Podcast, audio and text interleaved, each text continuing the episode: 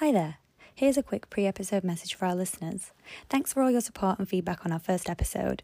This new episode features three very interesting people, but I wanted to give you a little heads up that the audio quality isn't quite as good as usual. We thought we'd be fancy and record at a table sitting on actual chairs instead of our usual studio setup, and unfortunately they made quite a lot of noise on the mic, so I just want to apologise in advance for that. Some of the sounds were removed in editing, but there's a few sharp edits and strange noises. We know about it, we're sorry, and in future we'll go back to our basic setup so we get better audio quality. So don't worry, it's not your device skipping, it's just a few little glitches in the recording. We hope you enjoy the episode anyway. This was a big topic and it was a fun one to research and record. Happy listening. Battle tactics, political ruling, harsh punishment, bloodshed, violence. These aren't necessarily words we'd associate with female leaders.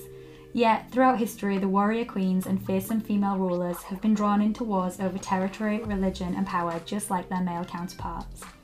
Since March is officially Women's History Month in the UK, this week's episode takes a trip into history to look at some of the most iconic female warriors and battle queens of all time.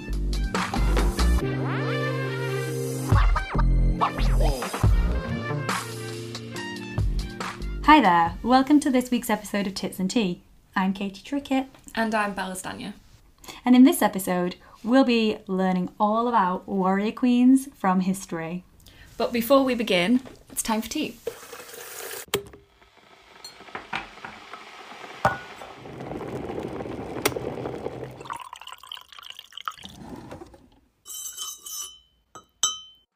Ooh, tea time. Okay, so this episode's tea is called Gunpowder Supreme, so I've tried to keep it very much on topic with the subject. Exclusive China green tea. Now, for our listeners, there is a sticker on it that says new improved taste, which doesn't help me with a lot of confidence on how this is going to taste. The description is saying that it's fresh leaves of tea plucked. I feel like there's a lot of bad translation in this. Sorry, fresh leaves. Fresh leaves of tea plucked. That's the start of this sentence. Okay. Steamed, pan-dried, and tightly rolled into green pearls. They explode like gunpowder to create a clear amber drink that is penetrating and refreshing. Okay, well, this actually makes a lot of sense because they really did explode when you added the water. Yeah, I added the water and it's literally expanded and so much. It is amber, which we weren't expecting when you said it was a green tea. Yeah, so it says in very big letters, exclusive China green tea. And I was like, okay. So I haven't added milk to it. No, but we'll see. I wonder what it's going to taste like. I'm really intrigued about this one. Penetrating, so. Oh.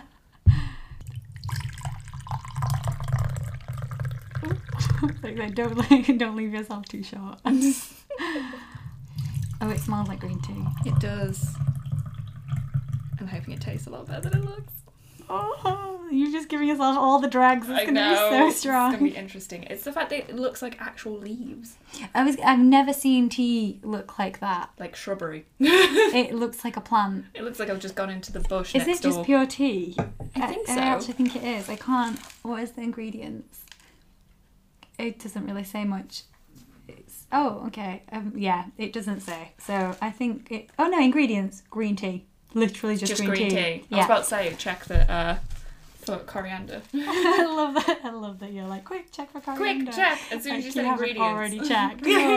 You're good at that. I have checked, but I was just like, just to be double sure. Okay, shall we try it? Yes. Let's do this, as the monks say. Good lord, that's strong. God. Oh, God. Oh.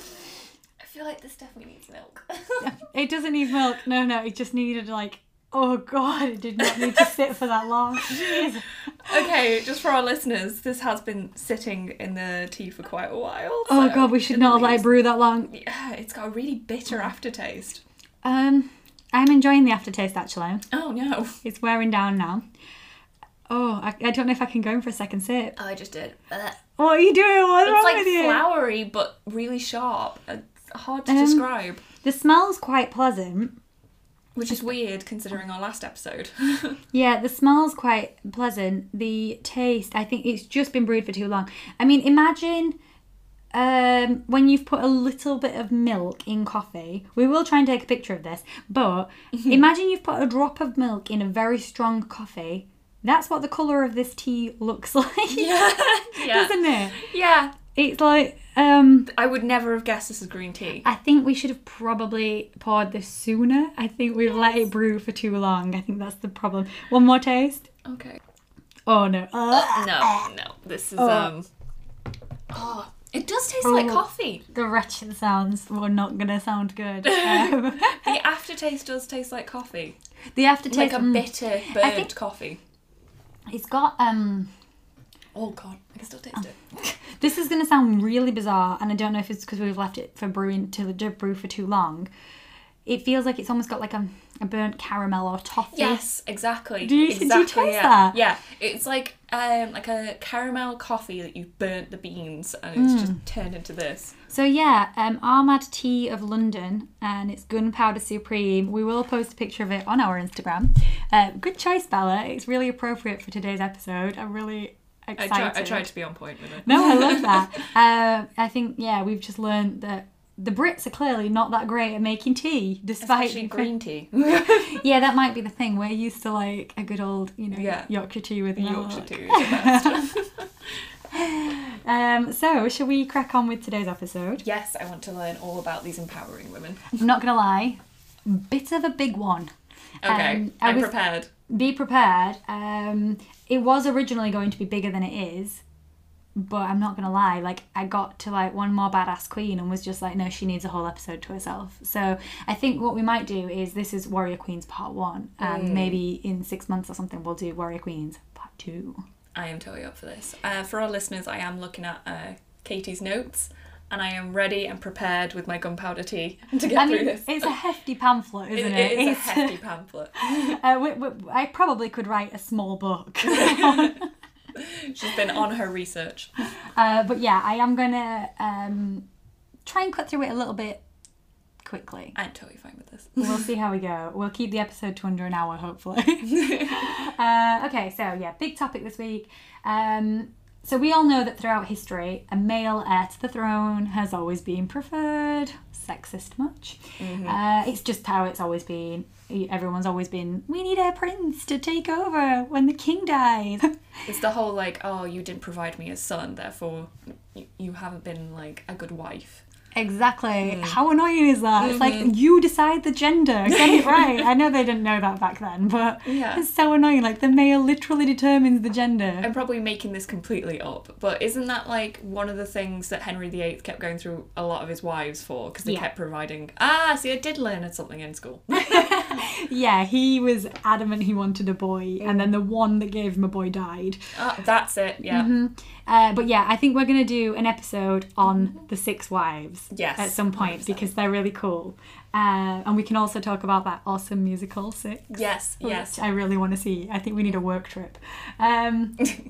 So there have been moments in time when female rulers have really showed that besides physical anatomy differences, they've just been able to rule as efficiently, if not more effectively, I would say, than men. Obviously, currently we have the Queen of England sat on the throne, and obviously they're more of like a... They're not really... Marketing, I would say. I'd say tourism. Yeah. Yeah, like nowadays I think the royal family for us is tourism rather than ruling. Like, they provide a lot of money to the country, but as a tourist item, almost. Yeah, but then, like, you look at it, we're not going to get another queen for some time because the next, obviously Charles is next, then Will's, then George. So it's going to be whatever George has. And the whole thing with Harry is out the bag. Well, yeah, but I mean, he's got a son too, so it would still be a boy. But I mean, like, the next three rulers of England, if the monarchy continues, will be male. So until George grows up and has a child, which hopefully will be in our lifetime, we're still not going to know if we're ever going to have another queen. It could be boys for the... It's a good thing this queen's hanging on. I know. Like, stay in power, Lizzie. Keep going. You got this. We support you. I mean, I don't know if I actually like her that much. I'm probably going to get beheaded for this. You know what else is really cute? Sorry, this is a massive side tangent. You know when you work abroad, everybody assumes that we are all on first name terms with the queen. Oh yeah, that we're all related or at least know the queen and we catch up over sandwiches. I love that. Like, whenever I've worked in like China or something, they're like, how's the queen? And I'm like, I think she's good. Honestly, I've... Oh, Lizzie, yeah, she's totally fine. She tries to go on a catch-up, like, every week. But I do think it's really cute. And, like, Americans also think that they're, like, really like, oh, how's your queen?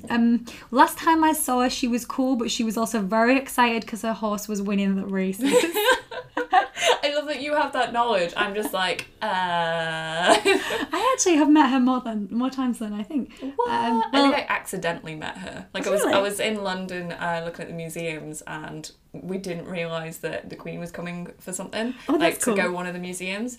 And me and my mum were there, but my dad missed it because he thought we were taking the piss. Like, oh, the Queen's over there. And he was like, I'm not looking, you're clearly lying. I missed the whole thing. You missed it? Yeah. I've met her, I've worked for, like, the Epsom Derby, which I've done for 10 years, I think. So, gosh, I feel old. But obviously her horse always runs in the race, and she's very into horse racing, so seeing her there. She did something for a hospital that I was working at. So, yeah, I met her there, and I've done a couple of other royal family things, but... That's pretty cool. Yeah, it's pretty, like, it's one of those things if you actually... I mean, I haven't got a picture of me with the Queen, which would be, you goals. You need to get that. That is your goal now that I'm setting you. I don't know if that's ever going to happen with COVID now. Oh, yeah. Just run at her. Have you had your vaccine? Cool, let's have a hug. Can you imagine the only person ever to hug the Queen? Yeah. Cool. Anyway, back onto it. So before I get beaten down for my extreme view that women might be more effective rulers than men, I'm not saying that women are better than men. I'm just saying that in history, only a handful of females have been given the opportunity to be queen, whereas literally hundreds of males have done it. Yes. So when we're looking at the differences in, like, the experiences of having a woman on the throne or a male on the throne, obviously throughout history... males have always been preferred. So there's a lot more male examples to look at. Of negative situations. So statistically, females are better rulers because... because there's less of them. Yeah. If we say there's, like... I've not looked into the number across the entire world because there's too many countries. But let's just say that for every 10 male rulers, there's one female ruler. What are the chances that, like, those 9 males... are going to have a better track record than one female? I feel like as well, because it's such a rare opportunity as a female, that once they've got it, they feel like they need to work really, really hard to make sure that they can prove that just because she's female doesn't mean that she can't rule. Like, yeah, and I think also as well, like, in modern... we're going to do a different episode on this. I'm not really going to go into this too much. But in terms of rulers these days, as we've just said, like the British monarchy, it's more of a... it's just a head of state. They're more of an icon now. They're not really running the country anymore. It's all done by the politicians. Even, say, like, politicians... it's still debated whether a female head of state or, like, look at America. They've only just got their first female vice president. Yeah. And we're in 2021. What's all that about? Yeah. Obviously, England's had a few female prime ministers now. I was surprised we had a second after the controversial... of the first. So it's interesting. But then some countries have had really effective female rulers. Look at Australia at the moment with the pandemic. Yeah, Australia. Is it Australia? Or no, it's New Zealand, sorry. I was about to be like, wait, what? Yeah. She's cool, New Zealand lady. New Zealand's pretty cool. Yeah. I can't remember her name. I feel terrible. I've just been like this in the notes. Bleating about her all summer, how great she is. Because she is great. But yeah, I think that part of the reason... for many years, men and women haven't had the same educational opportunities. So to go from to be a female ruler that has, like, their kingdom thrust upon them, imagine all you've been educated as a Tudor princess is how to serve tea. And then suddenly goes, oh, your dad's just died, here's the crown, run the country. Yeah. Can you imagine? I'd just be like, what? I mean, as a boy, as a male heir to the throne, you're going to be taught battle procedures. You're going to be taught, like, you're going to be surrounded by generals, politicians, obviously your dad.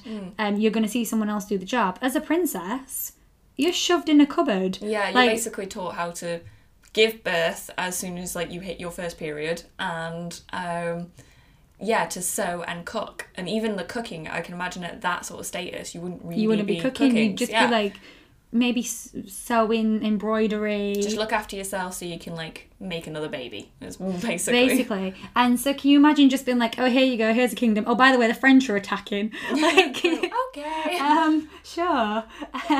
Like, no one tells you how to do these things. How are you going to know this stuff? I'd be, like, thrown into, like you've gone to A&E and you're waiting to be sent because you got a bit of a cold, and then someone just grabs you and goes, oh, by the way, our doctor isn't come in today, so you go and do this surgery. They need a heart transplant.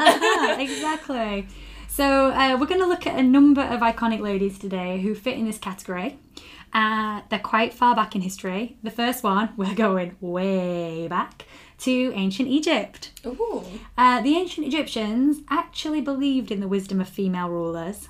I like them. And male was still preferred, but placing women in power was often the best protection for the patriarchy in times of uncertainty. That makes sense. I think they found that female rulers did more building and sort of structural development of the country rather than, like, let's go to war with Greece. Yeah, just fight. Yeah, I think the women were a bit more like, let's protect the country rather than let's... Yeah. It was a defence rather than attack strategy. I feel like it'd be more womanly sort of, like, charm with people that they'd probably go to war with, and they'd probably be a bit less, like... I'm not saying that men are like this, but they don't react as quickly to emotions.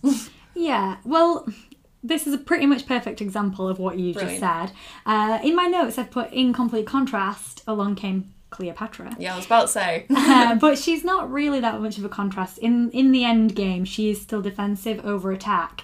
But yeah, this is the story of Cleo. You've probably heard of her. Mm-hmm. I named my lizard after her. Oh, no way. Yeah, I had a little fat-tailed lizard named Cleo. She's possibly the most famous of all the Egyptian queens. I think certainly we can all picture her, even if it's Elizabeth Taylor's iconic depiction of her. Gorgeous. Yeah, very beautiful.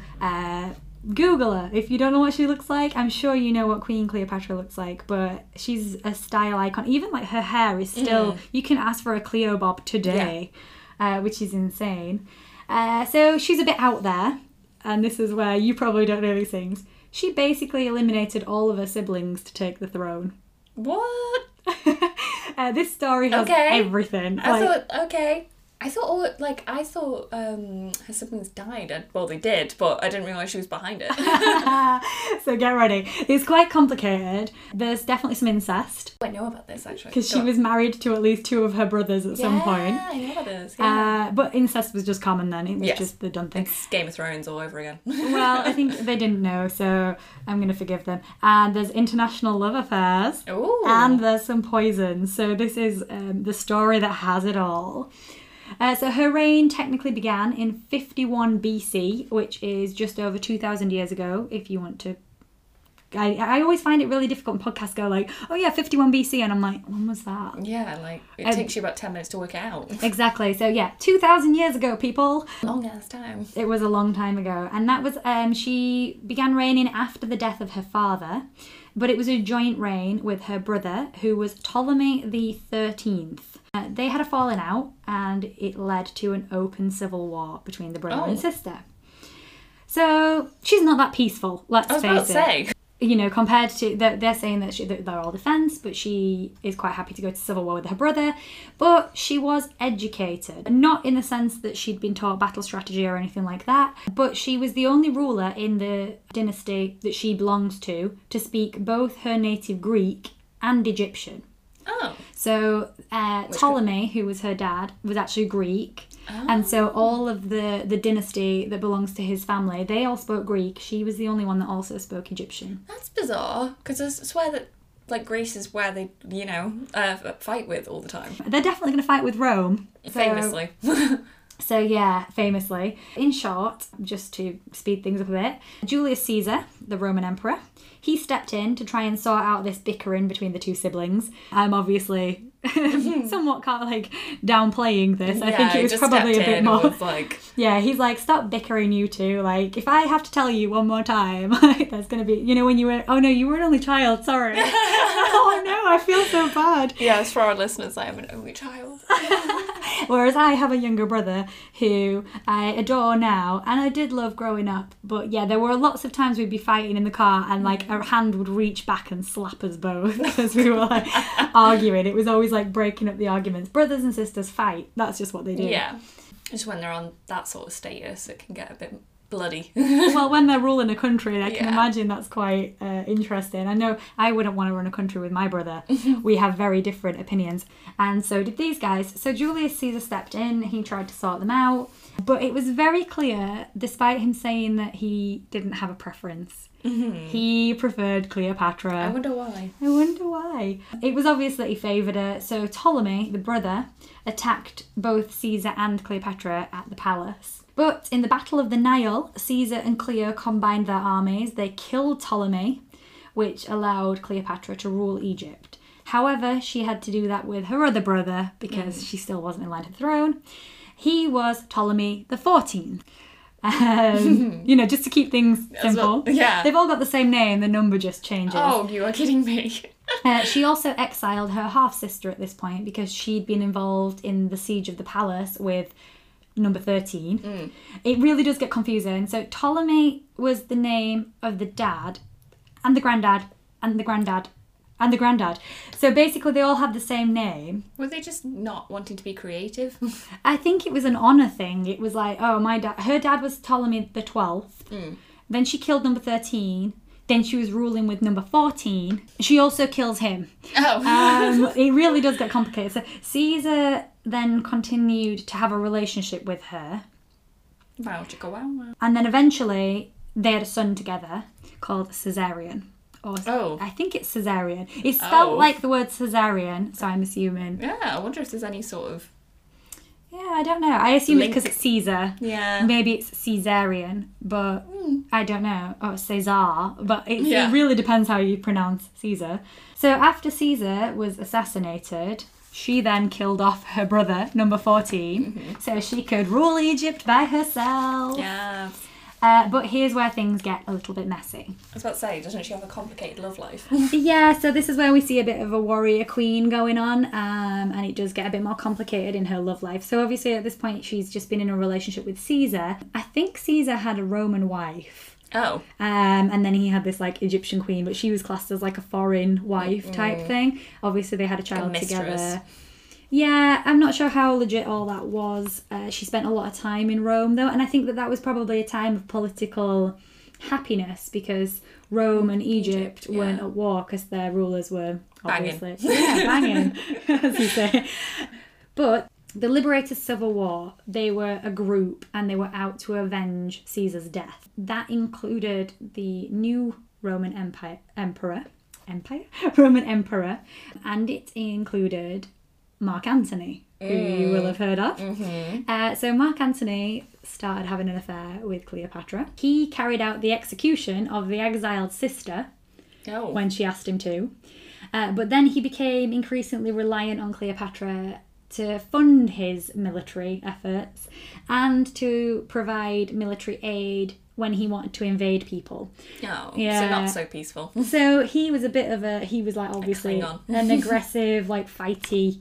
I'm going to go and fight people. I love the idea of him, like, wanting to go to war and then, like, going over to Cleo and be like, so, help me with this bully. I know, right, yeah.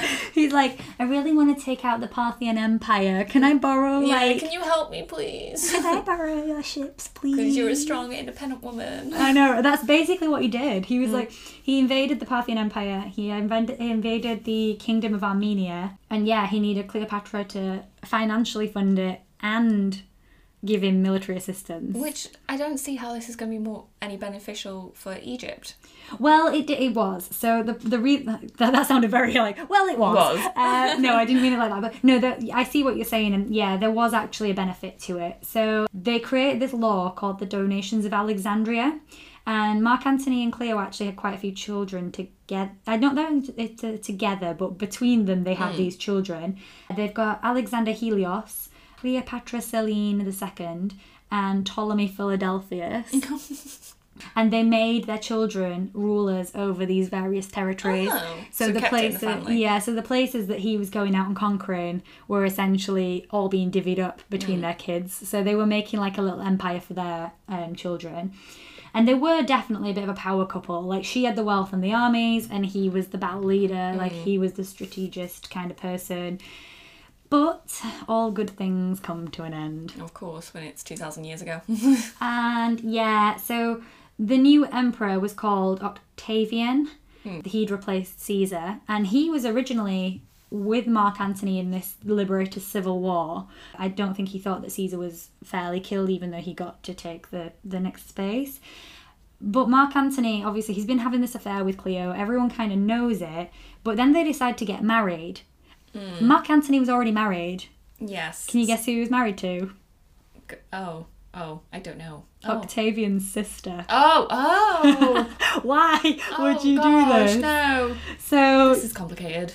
So the Roman emperor now, Octavian, obviously Mark's married to his sister. Mark's his brother-in-law, and he's like, "Oh, I'm off to marry Cleo. I'm divorcing your sister." I was about to say, what's the divorce procedure in I don't know what the divorce procedure was, but it's not going to sit very well in Rome, is it? It's a bit headache. Yeah, it didn't sit very well, and Octavian decided, I'm going to go and sort this out. Like, this isn't cool. Now, Cleo at this point decided to take that defense strategy. She was a bit more tactical.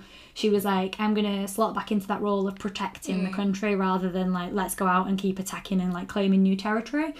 She decided to defend Egypt in the most effective way, whereas Mark Antony was like, no, let's just attack them. We can do this. Like, let's take them down. But despite the main conflict being between Mark Antony and Octavian, he took it out on Egypt. Oh. So, like, yeah, instead of just being like, you're a dick, you screwed my sister over. Yeah, and he has technically nothing really to do with Egypt. Exactly. He's like, right, Rome is going to declare war on Egypt. Like, out of maybe one of their new territories that he has now conquered, not Egypt. All of Egypt. The legal argument for war was based less on her territorial acquisitions, where she's like gained these new things, because the former Roman territories were now going to be ruled by her children that she'd had with Mark Antony. But the reason that their legal argument for war was that she was providing military support to a private citizen, because Mark Antony wasn't anybody. Yeah, it wasn't. If he'd have been an emperor, it probably would have been okay. But that's basically like they had no reason to go to war with her. They had to make a reason. So they're like, you're giving armies to this guy who's just some randomer. Yeah, we're going to come and stop that. Yeah, I'm glad you said stop that, because my mind was like not working, and I was like Anyway, Octavian defeated Cleo and Antony's naval fleet. They had way more ships than the Romans, but their crew weren't trained to fight. Quality over quantity. Yeah, so they should have, in numbers, I bet the Romans were like, oh God, they've got loads. But when they found out that they were mostly just like sailors and fishermen, they didn't really have anything. Interestingly though, I did like this. Queen Cleopatra was actually on board one of the boats herself. Oh, like totally. I like that. Yeah, cool, right? Apparently her ship had purple sails. Cute. So that he could see where she was. That's surprising. You'd think that she'd want to be hidden and disguised amongst all of the ships, not be like, hi, this is the ship you need to take down the purple one because the queen's there. Antony wanted to, of course he did, sail across the Adriatic Sea and blockade Octavian at two places. I'm going to get these wrong, but Tarentum or Brundisium. He wanted to like try and meet their naval fleet and stop them before they got to Egypt. Cleo was very much like, no, we need to defend Egypt. I'm going to override your decision. We're not going to attack. Yeah, at the end of the day, he has nothing to do with Egypt. She's still the ruler. Which is why I'm shocked she'd want to marry him. Yeah, well, I suppose though, like he's gained them some territory, and like she's just like, oh yeah, this guy, he's going out, he's getting me land, like I'm just sat here, like look, like I'm like the queen, but he's going and getting me this land, and then our kids are going to have a future. I suppose she's just trying to set up her future. Yeah. Which didn't end well for her, but I feel like it probably would have been more beneficial for her to not marry him. Not a good strategy. Match. But yeah, so she wanted to defend Egypt, so she overrode his decisions, which I think is pretty cool, actually, because to say, like, obviously she's essentially still queen. He's just the... He's a citizen. He's just a citizen. She's like, no, I've listened to you. Like, now we're going to do my way. But it didn't work. Still Queen Bee. She is. So they had 800 ships in their naval army. She was allowed to control 60 of them. Oh my God. Out of 800, she was only given control of 60, and Mark Antony had 740. Okay. So, can you imagine being like, okay, you can come to battle, love. You go on that ship with the purple sails so I can see that you're doing okay. Yeah. These 60 ships are yours. You can do what you want with them. I'm going to take the big load. Like, anyway. Slap. Mark Antony, he ended up bailing because they were losing. He boarded her ship and they sailed around the corner and escaped. And then the battle continued without them, but it didn't end well. They were defeated. The Romans then invaded Egypt. And then loads and loads of power-hungry things happened, like allies for each side, Egypt and Rome. They kind of like bailed out, they swapped. There were like different people that Cleo would like put their nose out of joint that like decided to side with the Romans to make things easier for like invading. Cleo realised things weren't going well, so she sent Caesarion, we're going to go with Caesarion, she sent him north to try and protect him because he was going to be the future ruler of Egypt. She then sent Mark Antony off in one direction and she went the opposite way to try and confuse the enemy. And she actually planned to sail abroad and take some time away to allow things to settle because she was like, I will still be the ruler, I will have left the country. Yeah. I don't know how that's going to work because obviously there's going to be... I feel like maybe it's a strategy way if you're thinking to do that to take the enemy away from Egypt because then they're going to follow where she is, but then surely the enemy is just going to move in while she's not there and be like, well... You'd think, wouldn't you? But then I also don't know if she was kind of thinking, oh, well, they'll go and kill Mark Antony and then they're not bothered about me anymore because he's the big problem. Like, they'll probably... Oh, so maybe, yeah, she's just going, oh, he's not that good of a lay, have him. Basically, I think she's gone, right, Mark, you go left, I'll go right. They'll not know what we're doing because they'll think, and then you're like, go right, go right. And then you're like, I'm not going to go right. I'm going to go to India, go chill out in somewhere else. Yeah, just have a little holiday, keep the kids safe, and then I'll come back and sort this mess out when Mark's gone. But when she got to the harbour to leave, her entire fleet of ships had been destroyed, so she was stuck. So she got captured by the Romans, of course, and word got back to Mark Antony that she had killed herself, so he poisoned himself.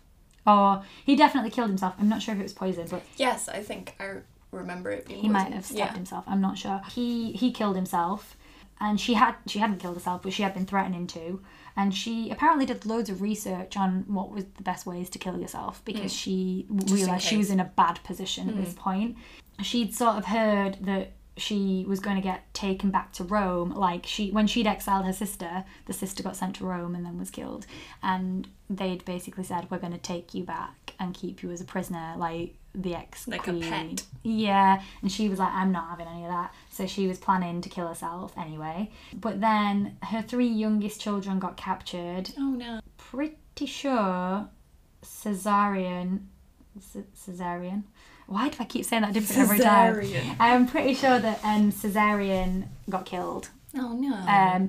If he didn't get killed before she died, he got killed just after. He never got to rule Egypt. It's a shame, because I can imagine a son of Cleo would probably have been an awesome ruler. Can you imagine the son of Cleo and Caesar? That would have been an interesting turn in history if he'd have ever got into... I feel like he would have been very modern and forward-thinking. He was technically ruling with his mum at one point, but like he never got to rule. So yeah, Cleopatra poisoned herself in the end in a sort of last-ditch attempt to save the undignified future ahead of her.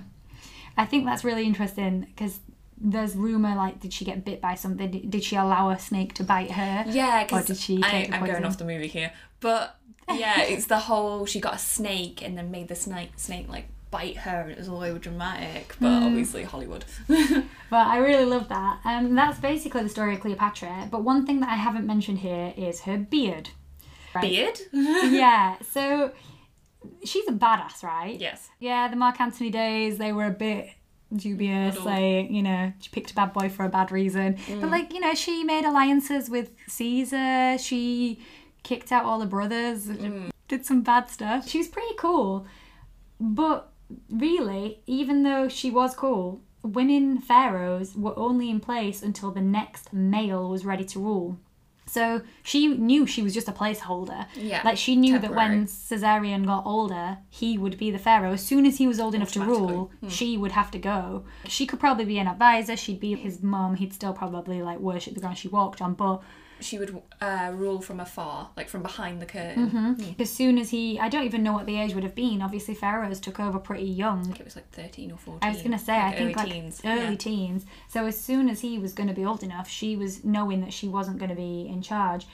And it's interesting because they never really refer to female pharaohs as queens. They're called female kings of Egypt. Oh. Yeah, often when you see pictures of Cleopatra, like in Egyptian stone or anything like that, she's depicted with a beard.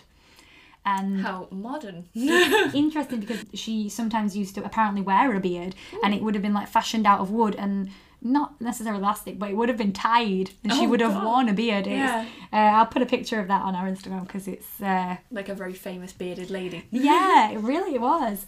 And yeah, that's sort of the earliest... thing we've got in history of a woman dressing as a man to be able to achieve this sort of respect. Because I know in history there's quite a few men, like, roles that men would have to dress as women, because women wouldn't be allowed in, like, theatre, etc. Mm-hmm. So yeah. That's quite iconic. Yeah. Yeah, this is like the opposite. So she used to wear a beard to be more accepted as a ruler. And the next person we're going to talk about also dressed as a man to achieve her goals as a warrior. Sensing a theme. Yeah, I want to say warrior queen. She actually wasn't a queen, but she is a patron saint, so yeah. I feel like she is same equal. Sort of status. Yeah. Do you know who this one could be? No, I'm trying to rack my brain. Who's a patron saint. She is very, very famous. And I'm probably going to kick myself after. It is Joan of Arc. Oh, okay, yeah. Do you know anything about her? Bits, but only like what's general knowledge. Yeah, I feel like we didn't study Joan of Arc at school at all. No, I studied Cleo, but I didn't study Joan of Arc. Yeah, I studied Cleo as well, and I remember ancient Egypt was quite early for us. We did it like primary school. Yeah. I don't remember doing like, Joan of Arc at all. Pharaoh stuff out of paper mache. Yeah, I know, you like learn how to like write in hieroglyphics and stuff. So cute. So Joan of Arc, she is a patron saint of France. She was given that status in 1920. It honestly kind of troubles me. Okay. She was killed by the Catholic Church. Who makes you a saint? Yeah. The Catholic Church. So it's kind of like, I wonder at what point the Catholic Church were like, oh, we really should make Joan a saint, but we killed her. Do you think they even went through that process, or were they just like in complete denial that they had anything to do with it? Yeah, we were one of them where it's like all these facts and everything. They're just like, no, that wasn't us. Don't know what you're talking about. It wasn't me. Like the whole wasn't me song just on repeat. For real. And the other thing about Joan... She was younger than both of us when she died. Oh, no. Yeah, so she's a baby. She did a lot in her early lifetime then. Yeah, she did. So this is a brief history of Joan of Arc and how she fits into our theme of warrior queens. Little Joan was born in 1412, which is 600 years ago, for context. So it's quite a big jump from Cleo to Joan. 2000 to 600. Yeah, and she was a good Catholic girl, and she was born to a peasant family. Actually, I say she's a good Catholic girl. She was very Catholic. Really... extreme. Yeah, like, think of the most Catholic and then add more Catholic. Okay.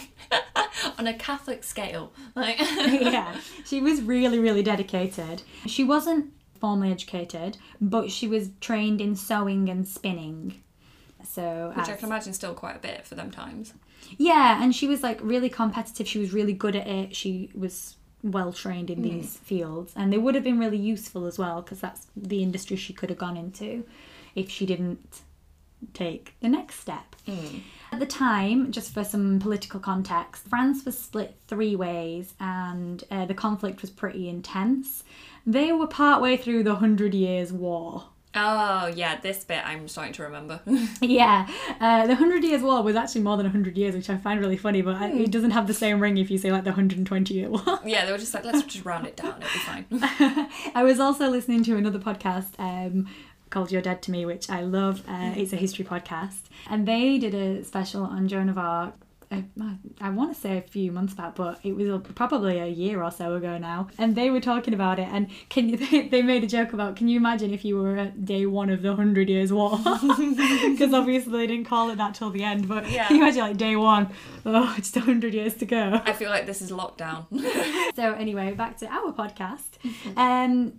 The war was about who should rule France, because nobody really knew. Of course, us English were involved. Yes. If there's any, like, moment that an English person could get involved and rule, we're going to be there like, hi, so you don't know me, but I'm just going to run your country. Yeah, exactly. Like, yeah, sorry, we're going to apologise on behalf of our ancestors again, because they were awful. Yes, like, the reason why a British Empire was a thing. Yeah, so basically the heir to France, his dad, had disinherited the son. And so the king of France died, and instead of leaving it to his son, he disinherited him, and he suggested that the king of England, Henry, should take the French throne. How odd. I know, like, you must really hate that son. Like, what is wrong with the son? Yeah, to even pick an English person to rule, like, let alone... I know, like... discontinuing your son, like, no, you can't have this. I know, you won't even pick another Frenchman. Like, yeah. Oh no, we'll give it to England. Like, what was wrong with him? An uncle or an auntie or a cousin. Like, come on. Anyone, just your best mate. Yeah. Like, anybody, not an English guy. Yeah, have a country. Like. I know, I bet Henry from England was rubbing his hands like, give me them French taxes. What have them two been up to? Also, at the same time, France was at civil war. With itself, obviously, civil war. God, I can't believe I just said that. I'm supposed to be the smart one. So, yeah, it was a bit of a nightmare. So she's 13 years old at this time, is Joan, and she says she has a vision from God that Charles Valois, who is the disinherited son, he should be the king of France. And God has said that she must successfully deliver him to his coronation. So, yeah, she tries to get in touch with him. Not that easy, as you can imagine. Yeah. She goes to, like, the nearest local authority figure. Not sure who he is, but some mayor or something. And she's like, yeah, Charles needs to be king. Some guy with a big hat that was just on the street, just can like, you'll do. And this, like, 13-year-old. I've had a vision from God. It's like, okay. Sure you have, go home. But she wasn't one to give up. Eventually, everyone's like, oh, what's Joan bleating on about now? And she became a bit of, like, a local celebrity. And eventually she just kept pushing until she could get the message over. So, you know, it's quite... She lived far away as well. So this is like me shouting in Manchester and hoping that the Queen hears me in London. Yes. Nowadays, obviously, if someone was claiming visions of God, we would assume either religious fanaticism or hallucinations. But back then it was kind of accepted that God and the devil spoke to people. Okay. It could be either of them, but neither of them really spoke to women. Okay. But, you know, being a prophet was acceptable back then. I can imagine, I'm probably stereotyping, but I'm guessing a lot of women got spoken to by the devil, but not by God. Don't you know it, girl? Yeah, of course. Yeah, so apparently the devil would try and lead women astray. The devil definitely seemed to favour the women. Wonder why. So King Charles, the one... He eventually does become King Charles, so I'm not spoiling anything there. But yeah, Charles... Spoiler alert. Yeah, sorry, spoiler. The one that Joan favours to be king, he has no military or soldier experience. He's not a general. He's a bit pants, if I'm honest. Like, bit of a wet blanket. Yeah, the Armagnacs, which is the family of France that he that are supporting him, like his kind of region, they need a miracle because they're like, oh, he's like a dishcloth. He's like, honestly, this guy we've got ruling. I think I read somewhere something like he kept buying all these nice battle suits and going like, look at me in my armour, and then never actually doing anything. He's just like, oh God, so he's a pretty boy, and so the only thing that they can say that's good about him is just, oh well, he looks nice in the armour. Exactly. Luckily, he had a really good mother-in-law, Yolanda of Aragon. And she heard about Joan and her tales of her God vision and stuff. She was pretty cool. Like, she was pretty much running the show on his behalf. So she sent for Joan.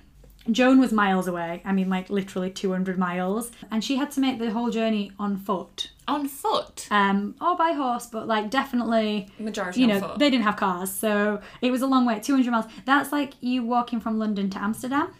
Oh, my God. So, yeah, she was accompanied by 5 soldiers.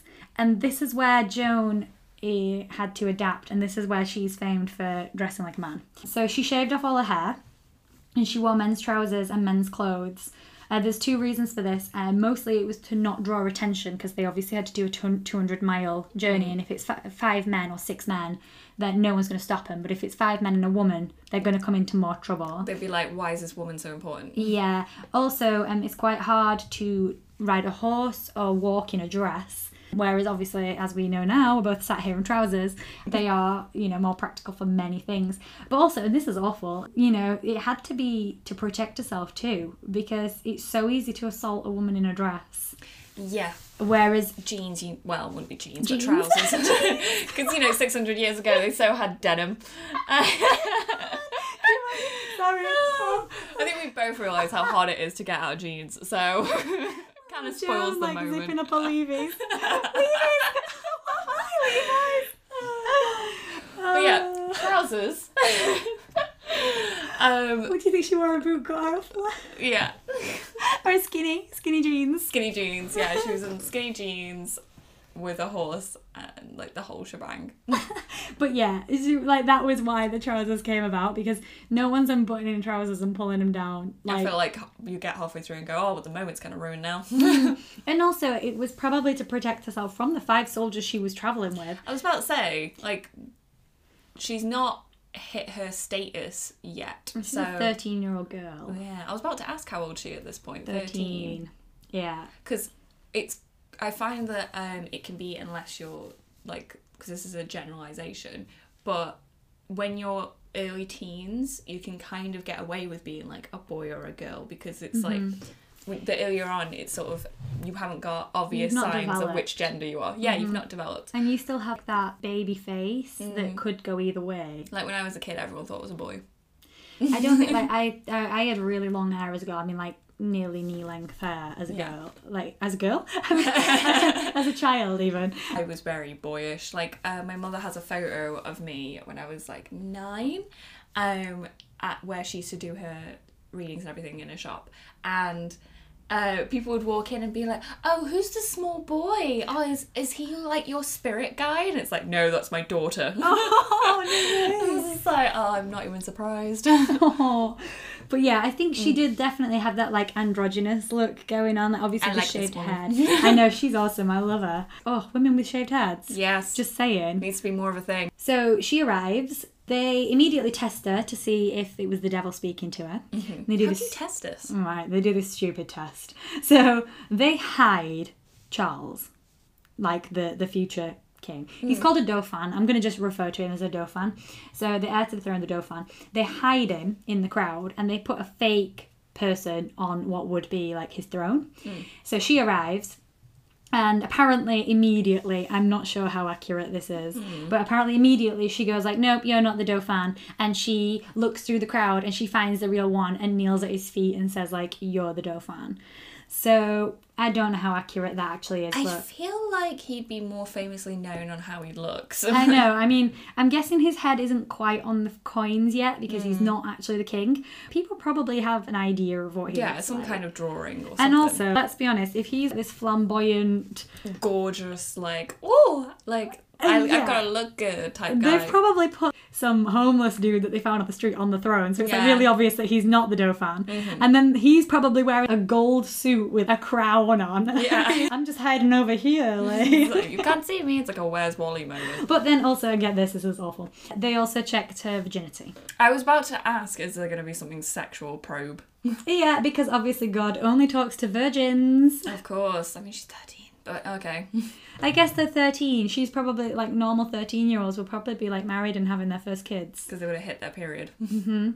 I'm not saying it's okay. No. You should never be checking for virginity. As if, checking the virginity and her finding, spotting the fake Dauphin wasn't enough, they decided to properly prove her worth, and they sent her out on a test mission. So the city of Orléans had been under attack for 6 months, and they decided that they'd send Joan as the military leader, and they'd send a bunch of troops, and if she could reclaim the town, then She's 13! Yeah. She was the real deal if she could do this. So she survived and didn't die. Yeah. So she actually managed to reclaim Orléans within 4 days. How? Just everyone was like, I'm not prepared to go to war against a 13-year-old. No, I wish that was the case, but no. In Orléans, they immediately loved Joan. They were like, Joan saved the day. She's like the biggest heroine of all time for Orléans. And also, it obviously got some major gains within the court. But really, like you say, why did this happen? In reality, she was aided by a really skilled commander, Etienne de Vignoil. I've got that wrong for defo. Vignoil. Vignolles. Say it how you will. He's been a battle strategy expert for years. He went in with her, so we don't know how much of this battle strategy was hers, because she's never been in a military position. Bearing in mind as well, Orléans had been fighting the English off for 6 months. So the English were flagging as well. Yeah. And so if you arrive, a fresh army, they've been fighting for 6 months, everyone's knackered. Okay, stab me. Exactly. The English are just going to be like, oh God, they've brought more troops in. Give up. Yeah, so I think they were a pretty easy target. Anyway, on the way back, they went to Patay. She also had military success there. The English lost half of their troops there.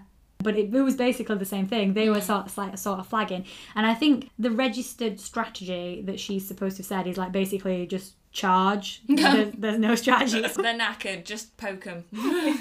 Go poke them. Essentially, yeah. After all this, she's proved herself. She's done the virginity test. She's done the spot the Dauphin test. The Where's Wally test. The Where's Wally test. She's defeated the English at Orléans. I love saying the word Orléans. Have you noticed? You say it very well. I just like saying it. And she's defeated the English at Patay. So now she's allowed to deliver the Dauphin to his coronation. It would have been quite difficult because she still had to cross other parts of the state which were still under attack from the English and also the Burgundians, who are the opposite of the Armagnacs. Oh, okay. So she would have been quite a difficult journey, but she delivered him. That was part of her thing. And literally, apparently, the pictures from the coronation, not pictures, photos, but the portrait things that were painted from the coronation, she was literally stood next to him. Oh. Yeah. Obviously, that was probably a bit controversial because it was 1429 and she would have been about 17 years old at this time. She's essentially a soldier. Mm. But can you imagine this badass young woman has rocked up out of nowhere and is the Dauphin's best buddy, and he's sending her out. All these men are just having to deal with being ruled, not ruled by one, but also she stood right next to him at his coronation. I think he had a wife. Oh. Yeah, I'm pretty sure that he was married at this point. I haven't written that down because I obviously didn't care. I love it. 1429, she's 17. She also said that as part of her thing, she was going to reclaim the city of Paris from the English. This is a big job. Yeah, big one. Yeah, much bigger than Orléans, much bigger than Patay, much bigger than anything she's done so far. She's like, yeah, I'm going to get Paris. And immediately took a crossbow bolt to the leg. I was about to say, I feel like she got a bit cocky there. So she was taken from the battlefield to recover, and I think she went home at this point to recover. Joan and her family were given nobility status as a reward for her actions. There was a brief truce with the English. He's the king now. And she had nothing to do. She was just twiddling her thumbs. And it didn't seem right that a woman was head of the military. Yeah.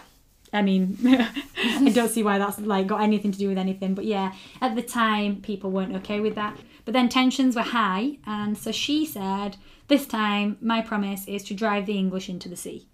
Wow. Yeah. Just to really prove herself that just because she's got a vagina doesn't mean that she can't do all this stuff. For real. I think also she was probably a bit I've done all this stuff and I'm bored. And probably as well, this is going to sound awful, but I'm guessing that no one really wanted to marry Joan. Yeah. Because she was quite a big character, but also I'm not sure how well respected she would be.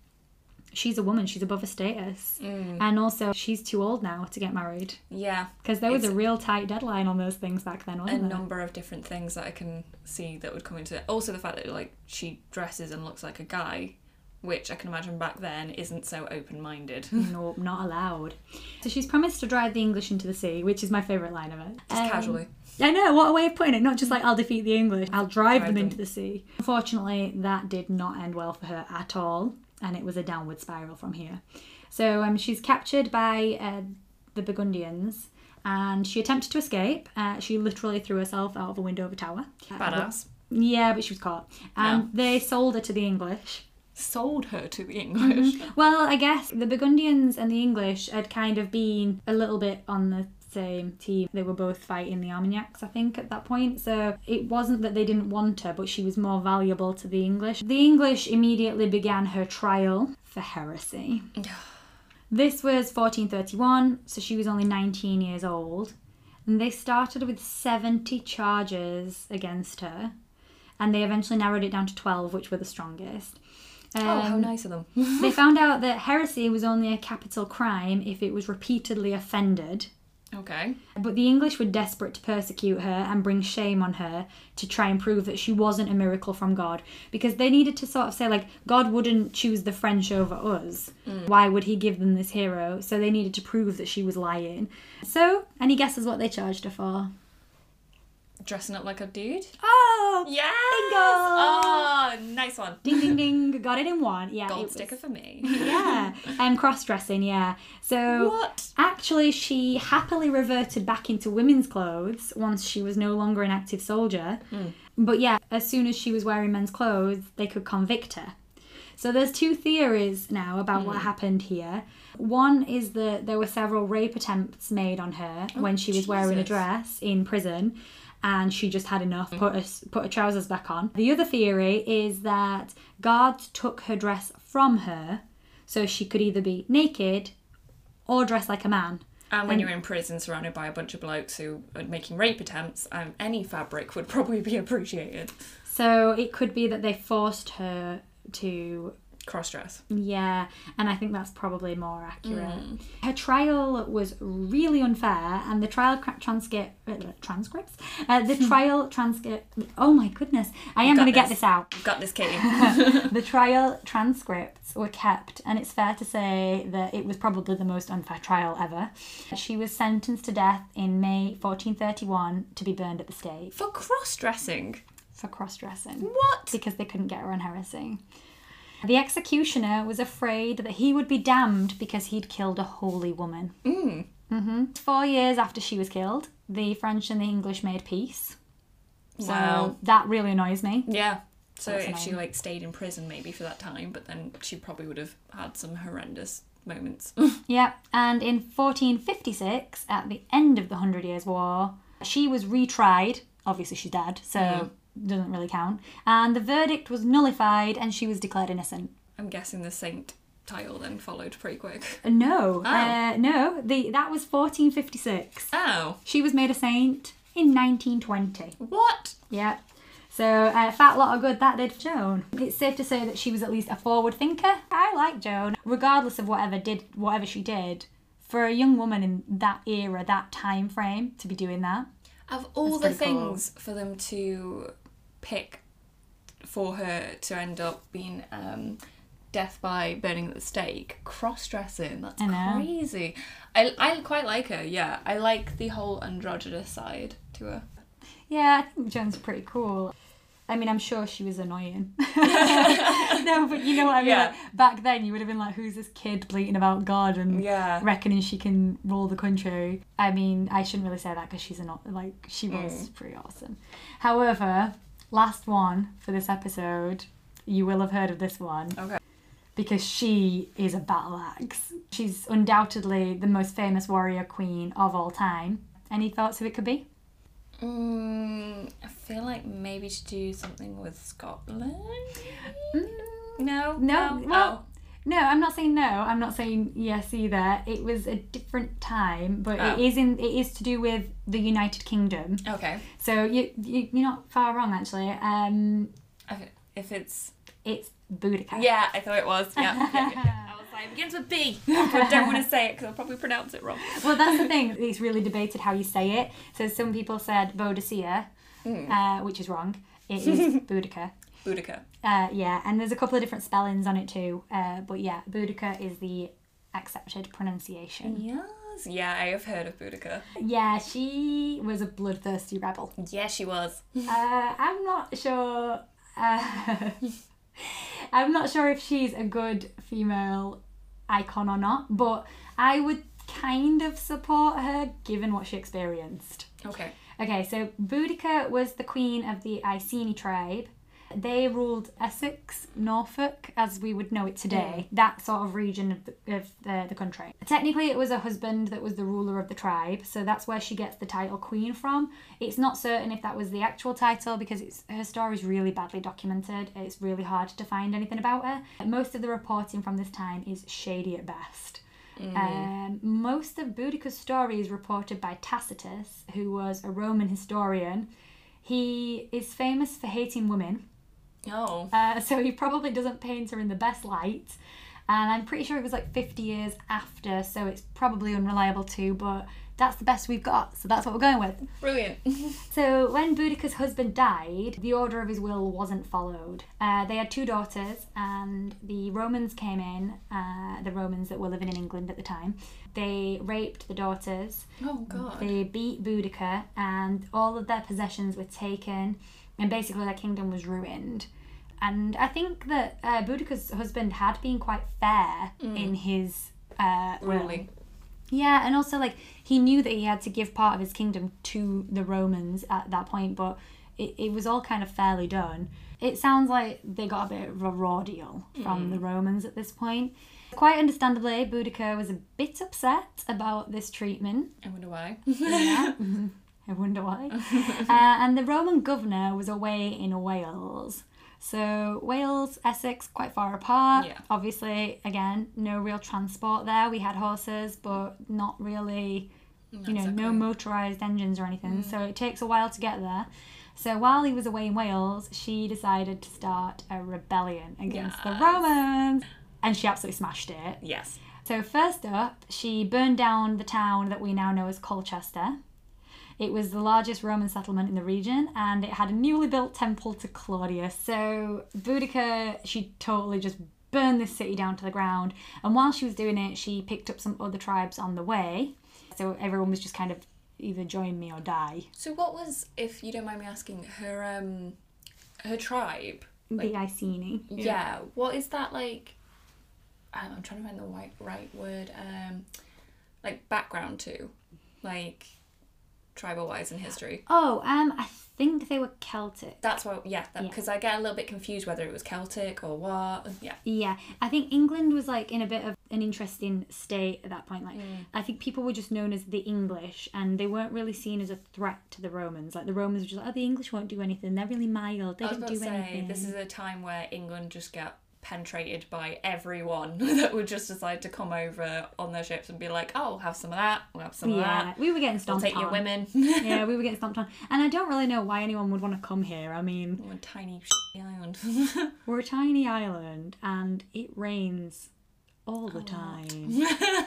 And, like, nowadays it's not so bad, but can you imagine... in this day and age, like, when there's no good healthcare and no clean water, and mud. It would have literally just been like rain, mud, some monks. Oh God, I wouldn't have survived in this time. I would have died. Well, as we're both women, probably. Well, yeah, I mean, like, I actually would have died. Someone shared a thing recently that made me laugh. It was, if it wasn't for modern medicine, what would have killed you? I would have died from scarlet fever. I'm trying to think for mine. I had a heart murmur. Was that kind of like... Oh, you would have died. Oh, okay then. Well, let me see. If you went to hospital for it as a child as a baby, you had treatment, you probably would have died because they wouldn't have known what to do with you then. They would have... they've just been like, it happened. So anyway, back on track. Yeah, so it was the Iceni tribe. They would have been like Celtic, but English, so... Okay, that's good to know, because in my head I was like, I think it's Celtic, but I don't want to get that wrong. Yeah, no, I think you're right with that. But they were picking up other tribes on the way. They headed over to Londinium, what is now London. The Roman governor had heard the plan, and he tried to intercept Boudicca, but on his arrival in London, the city was already on fire. Yes, queen. She beat him. So he focused on trying to evacuate some of the people that were still there. But I don't think he was particularly proactive in it. I think he was just like, nah, you're good. Oh, okay, then go on then. You can evacuate if you want. Like, yeah, stop, drop and roll on the way. Yeah. So after burning down London and gathering yet more followers, Boudicca continued on her rage. Rampage! Actually, thousands of people, Romans and British, were getting killed here because she really wasn't messing about. She just killed anybody and everything. Was just going on a full-blown rampage throughout England. So she was killing women, babies. Oh, no. Like, she didn't show any mercy. Okay, or at least if she did, it wasn't reported. Like, maybe she did, but there's more reports of bad stuff. If you're squeamish, skip forward 30 seconds here, as the next sentence is going to be a little gruesome and traumatic, but I'm going to do it quick. There were accounts, the accuracy is questionable as always, that she beheaded babies and cut the breasts from Roman women and put them into their mouths. Wow. You can come back now. So, yeah. Wow. So, as role models go, not really ideal. Extremist. Yeah. But I feel that if these things were actually happening, she was doing them for the shock value, to create that movement of fear. So it's like, kind of, join me. Or this happens. Or this happens. Whether you're male or female. Yeah, I kind of feel it wasn't that she was particularly targeting those people. I think she was just going for everybody. Yeah. It was like a small section of people that she probably did that to, that then that very quickly got around. Yeah, like, oh, don't mess with Boudicca. Like, if she comes around, just... So my cousin has a friend, and she has a friend, and he has a friend who did this, but because Boudicca did this. Yeah, exactly. So I don't know if you know, but there's a whole feminism stance called What Would Boudicca Do?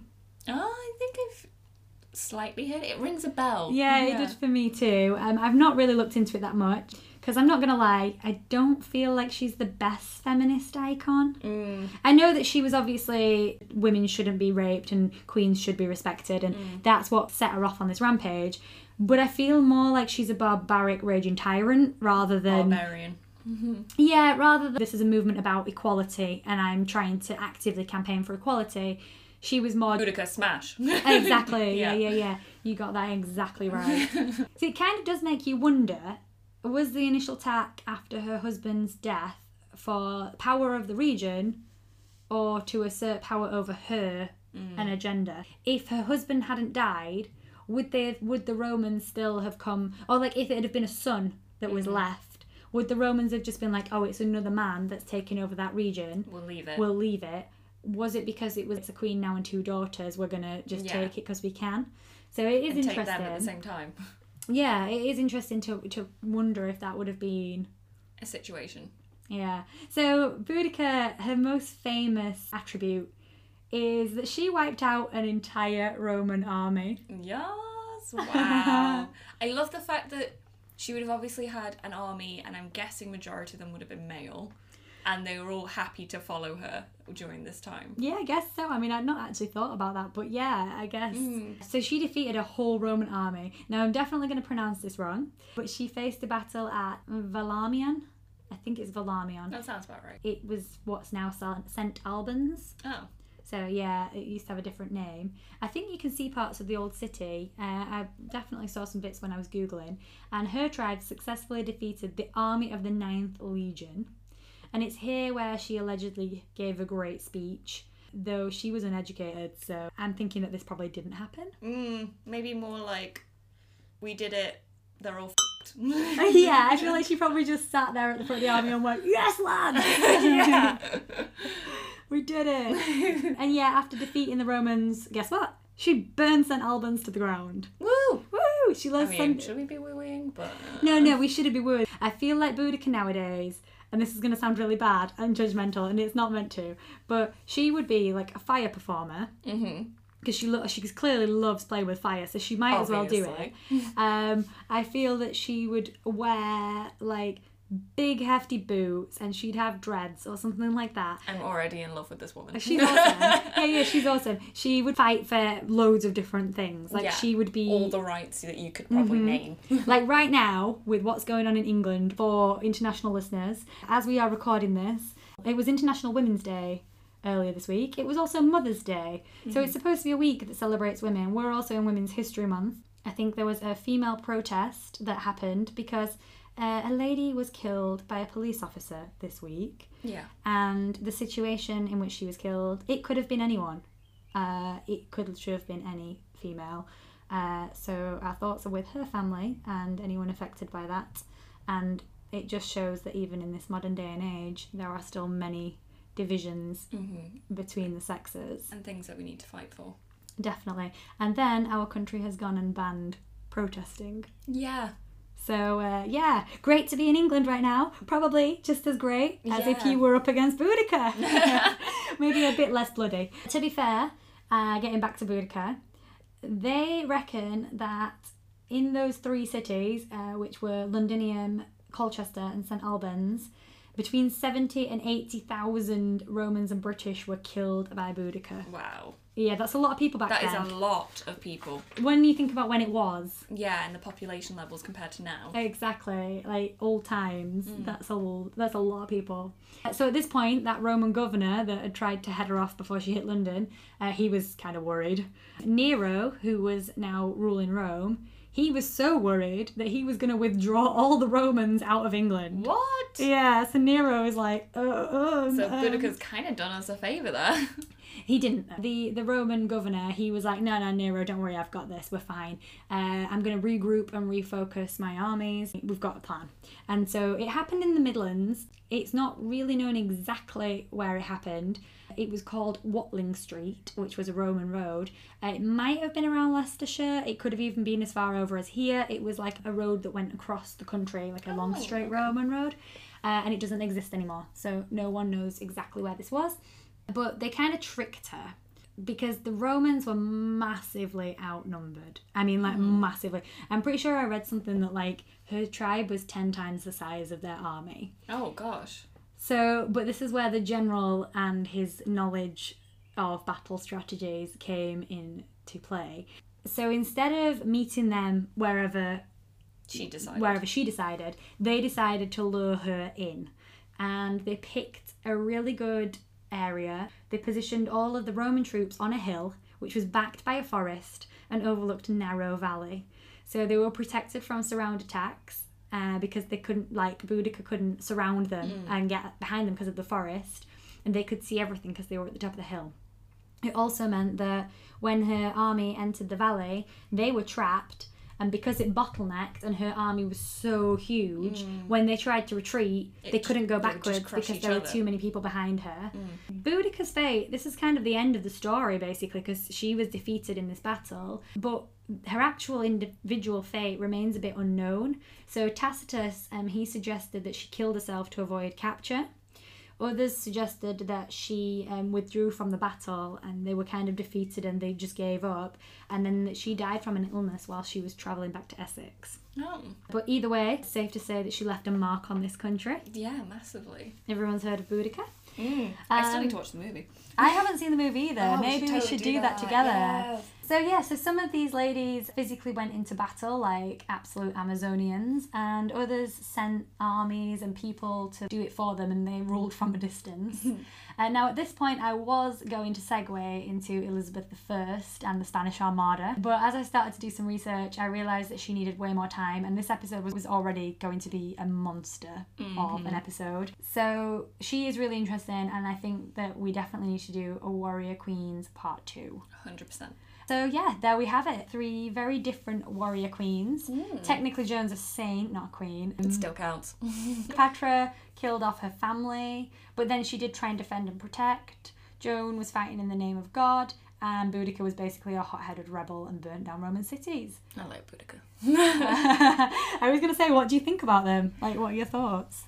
I feel like they're all very different strategy-wise. Like, I feel like all 3 are a good combination of all the different strategic ways that they could go through. With obviously Boudicca just went head on and was just like, nope, attack.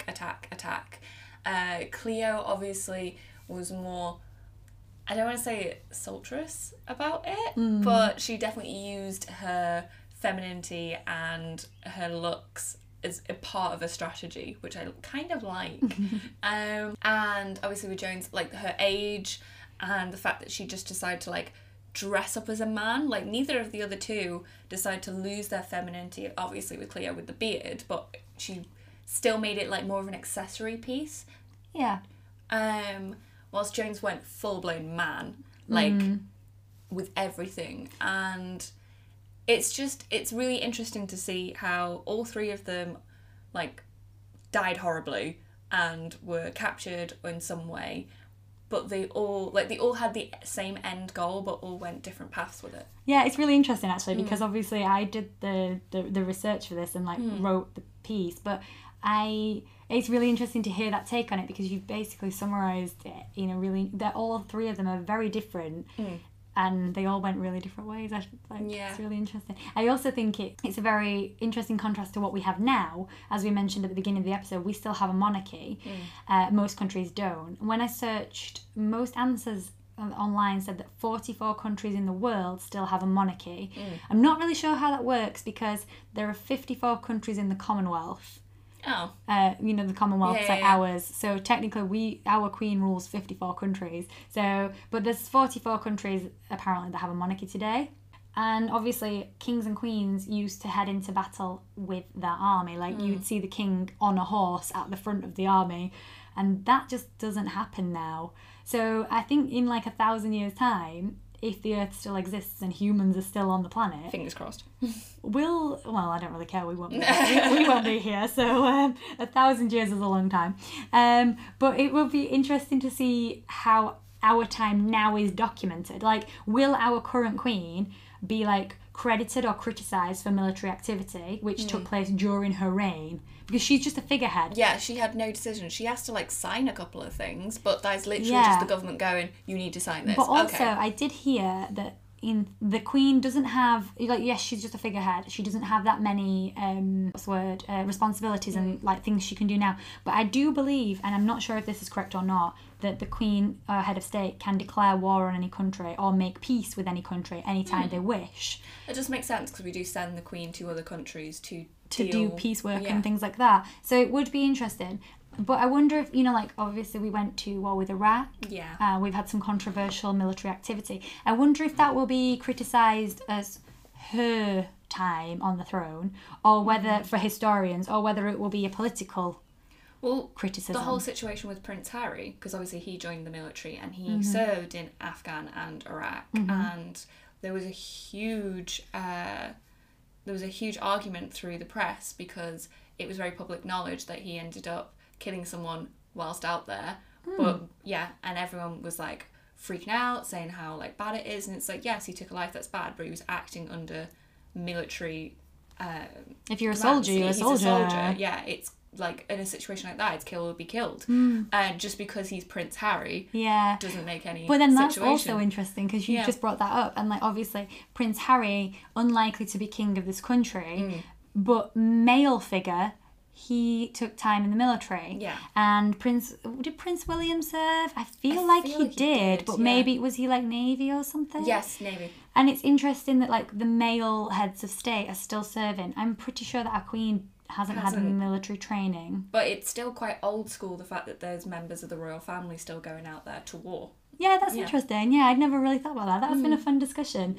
So, I'll post the sources for this episode. There's some really interesting sources, actually. I'll post the sources in the show notes, as always. We'd love to hear from you on your thoughts on the episode. If you've got a lengthier reply or anything to add to this, you can email us at titsandtea@gmail.com. Or find us on social media. We're on Instagram, Facebook, and Twitter, where we will post weekly show notes and fun images for each episode. You'll also see behind-the-scenes footage, and we'll post bonus material there too.